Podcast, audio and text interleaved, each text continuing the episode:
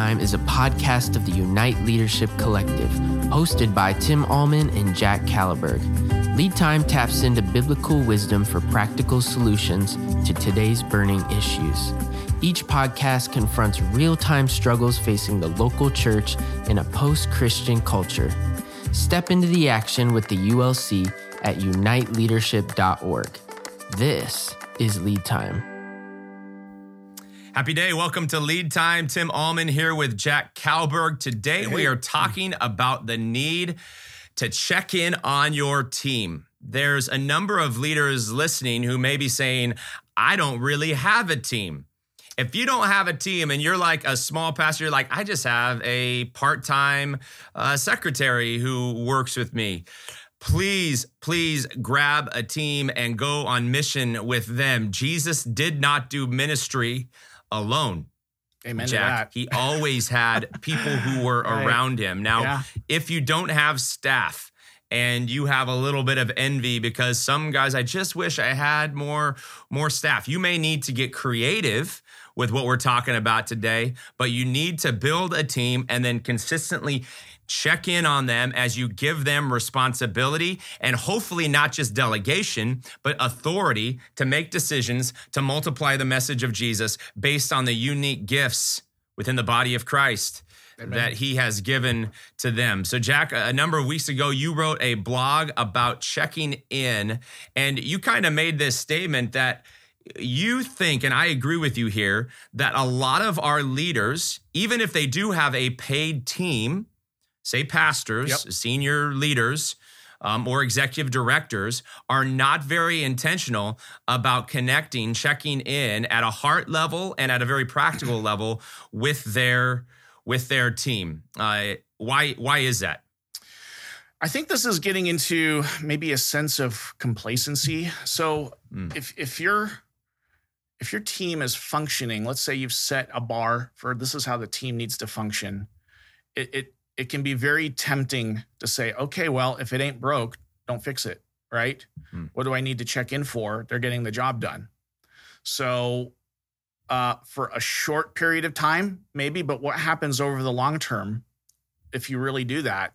What would you What would you speculate, Tim? What happens? Let's just say you assume things are going well, but you don't check in. What would you expect to happen in that gap? Oh, well, you lose relationship, right? And if relationship connection um, is not strong, when challenge comes, um, you are focused on self preservation, mm-hmm. protection, um, insecurities pop up. So, it, again, yeah. Uh, being on a team is all about trust, Jack. Right. Right. Right. And if there's not a consistent rhythm of relationship and, and trust being built, things will fall apart right. when uh, when the proverbial you know what hits the fan. Right. Which hello COVID. well which hello COVID the last two years. Um, and that's yeah. why 38% of pastors are actually contemplating getting out. Right. I, I, really believe it's because they're isolated and they didn't develop the people on their right. team. Well, here's the other that's thing mine. too: is your, tell me what else you think. Your, your team may be functioning, but are they mm-hmm. growing? That's right. Right. They're functioning, but are they growing? So yeah, they're getting their tasks done and there's no friction there with the tasks but are they growing? Are they fulfilling their potential the true potential of what their calling is? Are they becoming better leaders? Are they are they growing in their faith? Um, are they getting even more mastery in their skills? Are they being trained the right way? How can you abs- absolutely know that? Are they being challenged? That's right. a good question yeah. Is your team being appropriately challenged? And how can you know that unless you've got an, a well established rhythm of checking in? Right. All right. I'm gonna I'm gonna expose an elephant in the room right now, Jack. I think one of the reasons why a leader does not, say a pastor does not check in with their team and help them grow is because they're not growing. Yeah. It's because they're not learning. I have you to, can't take people someplace no. you haven't been. Yeah. Who's challenging you? leader. exactly.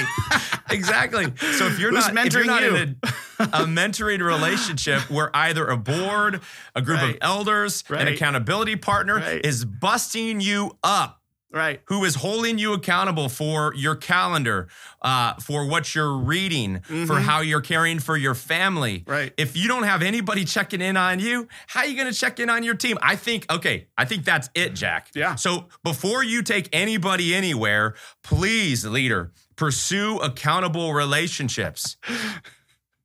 You're laughing. Exactly. No no no it's exactly right. Here, here's the issue. I mean this this is this is the sad truth. A lot of our a lot of our pastors, our sole pastors, they're lone sheep. They're lone wolves out there. They they operate without accountability. And I think maybe the local church doesn't feel equipped to maintain accountability, like a proper, healthy, winsome, loving accountability that needs to happen. Every leader needs this. Every leader, yeah. if they're if they're not growing, they're declining in leadership, right? So let's let's put the best construction on this now that now that we got that my my my uh, blood pressure went up there just for a minute, Jack, but it's coming back down. Now yeah, we're yeah. assuming yeah, yeah. that the leader is growing. Mm-hmm. They're reading. Yes. You're listening to this podcast. You believe eternities are changed when you choose to grow. So you are being developed. And now you want to set a rhythm to develop other people. Yeah. What is your favorite story, Jack, in the Bible uh, that gives a model of development? Exodus 18. So, right. Exodus 18, we've got Jethro who's mentoring Moses. And I like to call Jethro the first leadership consultant, the first leadership mm-hmm. coach in, in the Bible. Um, I'd be curious to know if there's some even before that. Um, but this is a, a, story that really pops out because of it's so incredibly practical in the wisdom that's being given. Now we've got Jethro, who's a he's a priestly leader, right? And Moses, who's being chosen to you know, he's almost this very Christ like figure that's helping to deliver people out of uh, Egypt. And you would think, like, who is Jethro to give this advice? Right. But yeah. the reality is, is that Moses desperately needed a mentor. And the story of Exodus 18 is very clear, right? Jethro comes to visit. It's a family visit, it's a reunion of sorts. And so Jethro is just very excited to see what Moses is doing. He watches Moses, and Moses goes and he serves the people from from morning to evening you know just i'm envisioning this thing in my head the way that they explain it of just like this is nonstop just going right. and going and every little tiny little thing is being brought to moses and he's got to make a decision on it and figure out a solution and and and jethro i'm just imagining jethro with his jaw just kind of like yeah, right. you know what is going on right so he says afterwards like why are you doing this well, they need me. They they need me to they need me to solve their problems. And then I love that what he says. What yeah. you're doing is not good. Straightforward talk. You this is not good, right? Not good, dude. This is this is what a good a good mentor does. He's in love, and this is very much mm-hmm. a loving statement. This is not good. So what does he direct him to do? You need to develop a leadership structure, right? Mm-hmm. You cannot be the leader, you have to be one of many leaders. You need to set up a structure where authority is given away with accountability, right? Mm. Given away with accountability to, to, to people so that people can care for 10, hundreds, uh, thousands, right? In levels of leadership. So what you see now is in this structure already, uh, what he's telling them is set up this leadership structure. You're going to have people who are leading others.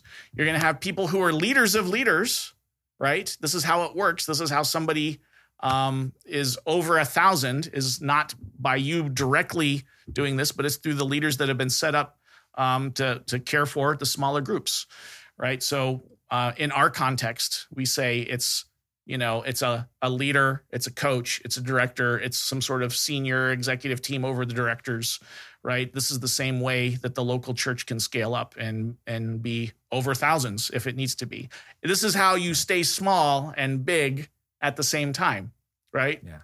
This and this wow. is this comes in as this wisdom. So moses does it and it says that it was an incredible blessing for the people of israel. So that's the first lesson is that there needs to be a structure there needs to be giving away so the first thing is you have the structure. Then the next thing is um, what we advise is you have to start establishing this rhythm of checking in and holding people accountable. Right.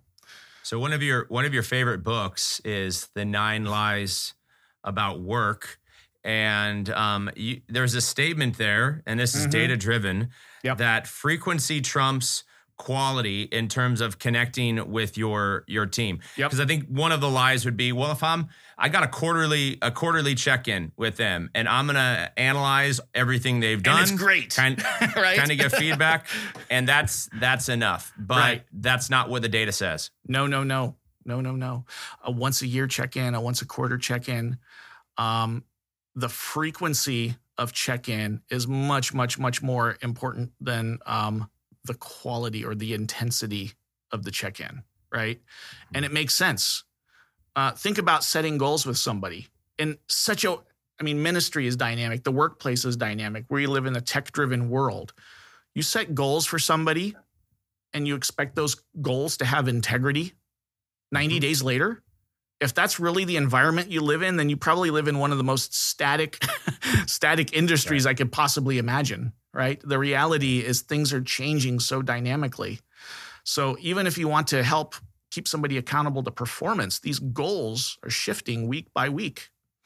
So mm. you have to you have to be connected to them weekly. And the short meaningful check-in with somebody that happens weekly is vastly better than a monthly or a quarterly check-in. Actually, the data proves it. The data from from the book, that's why I like the book so much, is data driven. I'm a big data nerd. So they actually say if if you do they kind of set a baseline. Here's here's a baseline where you do no check-ins. Like it's just very organic or whatever. And they say, okay, if you check in weekly, you get this massive boost in productivity of your workers. What if you check in monthly? Declines. Mm-hmm. so by having this infrequent check-in, you're not helping the person, you're actually hurting them and frustrating them. It's like, why, why, why are you getting in my way right now? Like you, the whole time here, you don't bother me at all, but now you're getting in my way, right? That's Yeah. what the infrequent check-in does. So, um, 52 weekly sprints have a 13% increase in performance. So, Mhm. what would you say to the pastor who says, Well, I, I mean, I check in with my people. I mean, I'm in the hall, I kind of see them passing by. Um, and, and that's, I mean, we're, we're at a good place. That's enough. What do you say to that person? Yeah, I mean, a check-in is more than acknowledging that somebody exists and letting them know that you care about them. That, that's more Right. than that, right? So let's get let's Yeah. get deep. There are five uh, respective goals that a good, consistent weekly check-in should include. Yep. Go ahead and walk down that so, list. so the first is, like you said, get personal. So there, that is the. If you're great at that, if you're great at kind of knowing somebody's story and kind of checking in on the the personal things, that a lot of pastors are fantastic at that, right? I have to learn how to do that, learn how to do that, and learn to be a little bit more uh, intentional with my soft skills. A lot of pastors are just in naturally gifted at that, but get personal. Talk about what's Yeah. going on in a person's life. Let them know that they're a human being and not just a worker, right? That their Yeah. real personal life matters to you, and that that that is part of the whole story, not just their work. Um, then it moves on to establishing priorities. This is where it gets different, right? Um, in your weekly check-in, do you actually talk about what is urgent and important? Those are t- two key words. If you want to kind of establish the priorities, tell me what's urgent and important, right? and and just to pause on that, uh, who is deciding that You let them decide. exactly? You So a you lot can of let times a them leader comes decide in. Yeah, if they know what their Right. job description is, if they know what they have authority over, and if they know what the vision of the church is, they they're always going to nail. I mean, most of the time, ninety percent of the time, they're going to nail these priorities, and it's going to make your life easier because they already are living in the challenge. So let them guide it, and then you can. I would say for the leader is you can veto if something seems to be going off the rails, but that happens rarely. Uh, you know, Yeah. it, it may happen very early in somebody's uh, when you're setting up this rhythm It may happen early but as you set up a rhythm you're, you're going to have to do that very infrequently they, they know what they need to do exactly. So get personal. mm-hmm. Some of those questions um, to go back. How are you? How's your family? Yeah. How are your rhythms? Um, what's your spiritual life look like? Your first morning or first hour of the morning. What? How's that? How's that going? So get personal, mm-hmm. and then set priorities. And then the third one is address problems. You can ask a question like, um, "Is there anything I can help you with?" Yep. Is there a rock? I like using this language too. Is there a rock that you're trying to push and you can't push on your own? You feel stuck. Let's let's talk about that. Yeah, Any I like other to words use the of word, wisdom on addressing problems? Yeah, yeah I, I like to use the word bottleneck. Um, yep. Where's the bottleneck in getting this done? Um, maybe I'm the bottleneck. Maybe uh, you can't move forward because I've been sitting on something and all I need to do is kind of sign the right paperwork. That happens sometimes. Like, oh, I'm sorry. So you have to kind of set up good trust rhythms where you can say, if I'm being a bottleneck, please, please, please, please let me know. Send me a text. You know, uh, poke me in the back of the head right. until until I do that. Right, I, I it's the last thing I want to do. But they need to know that that you're there to help. Right. Um, exactly. But it, it, it be, the the key thing is is if you can let them though own the problem solving process. I've been walking That's through this with my son right now as he's trying to improve his uh, performance in school. So mornings have become a daily check in. And um, the, the goal is to not be directive based, uh, or me to be the problem solver base, but to ask really good questions that help him realize for himself what is the right solutions. And I think that's one of the biggest temptations uh, for the leader. And the reason they feel overwhelmed, and this gets into systems theory, you want to do their job. And I, am gonna I'm gonna even be more pointed on it. I think you want to be God. And yeah. I think some of you guys are control freaks Pride. who who want to pridefully control everything that happens in in the ministry. And so giving them the expectation to solve problems in partnership with you rather than um, and this is one of the biggest indicators.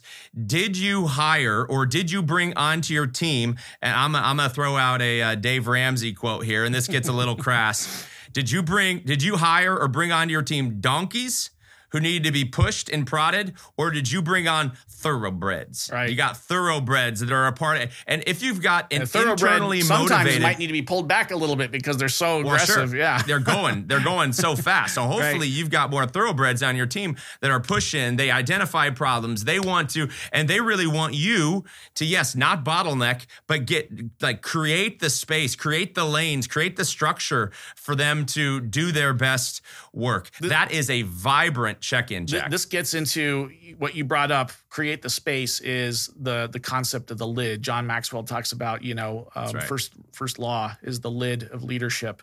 Whatever that bottleneck is, whatever that lid is of the of the capacity of the organization, you, the leader, you've established that, right? right. So all you're ever trying to do, and this is built into the check-ins, is you're helping them realize for themselves what they need to focus on, but you're also actively trying to understand how do I lift myself up as a lid so that I'm not bottlenecking this person. That's right. Last two steps then are uh, allow them to draft a plan. Mm-hmm. Prob- a very active plan that yep. week. What is your plan to continue to Boom. move forward in this infinite game and then close it in prayer? So, to summarize, get personal, establish priorities, address the problems, draft a plan that is driven by that respective teammates yeah. and then pray for them and send them off. Get it done. Go with the peace and passion of, of Jesus. So I hope that was helpful for you. One, you heard us talk about if you're not growing, please establish a growth plan, an accountability partner, a, a board, someone that's going, and some group of people who are going to be holding you accountable. Pastor, if you're not on the org chart, if you've just kind of said, this is the church's thing, I just show up and do my thing on Sunday, you're probably not listening listening to this because that's a lazy perspective and the days are short. People need the gospel of Jesus. So set up a team, a rhythm of weekly, not quarterly, not yearly, weekly check ins, get personal, lead them to set their own priorities, and off you go. It will be so much yeah. better for you. Yeah. Jack, thanks for your words of wisdom around check in today. Uh, you are a gift to the body of Christ. Thank Please go to Unite Leadership, uniteleadership.org. If we can care for you in any way, it's a good day. Go and make it a great day. We will see you next week on Lead Time. God Peace. bless. You've been listening to Lead Time, a podcast of the Unite Leadership Collective. The ULC consults and brings together cohorts of congregations to build the culture, systems, and structures of intentional discipleship multiplication. To go deeper with us, create a free login on uniteleadership.org for access to exclusive materials and resources. Thanks for listening and stay tuned for next week's episode.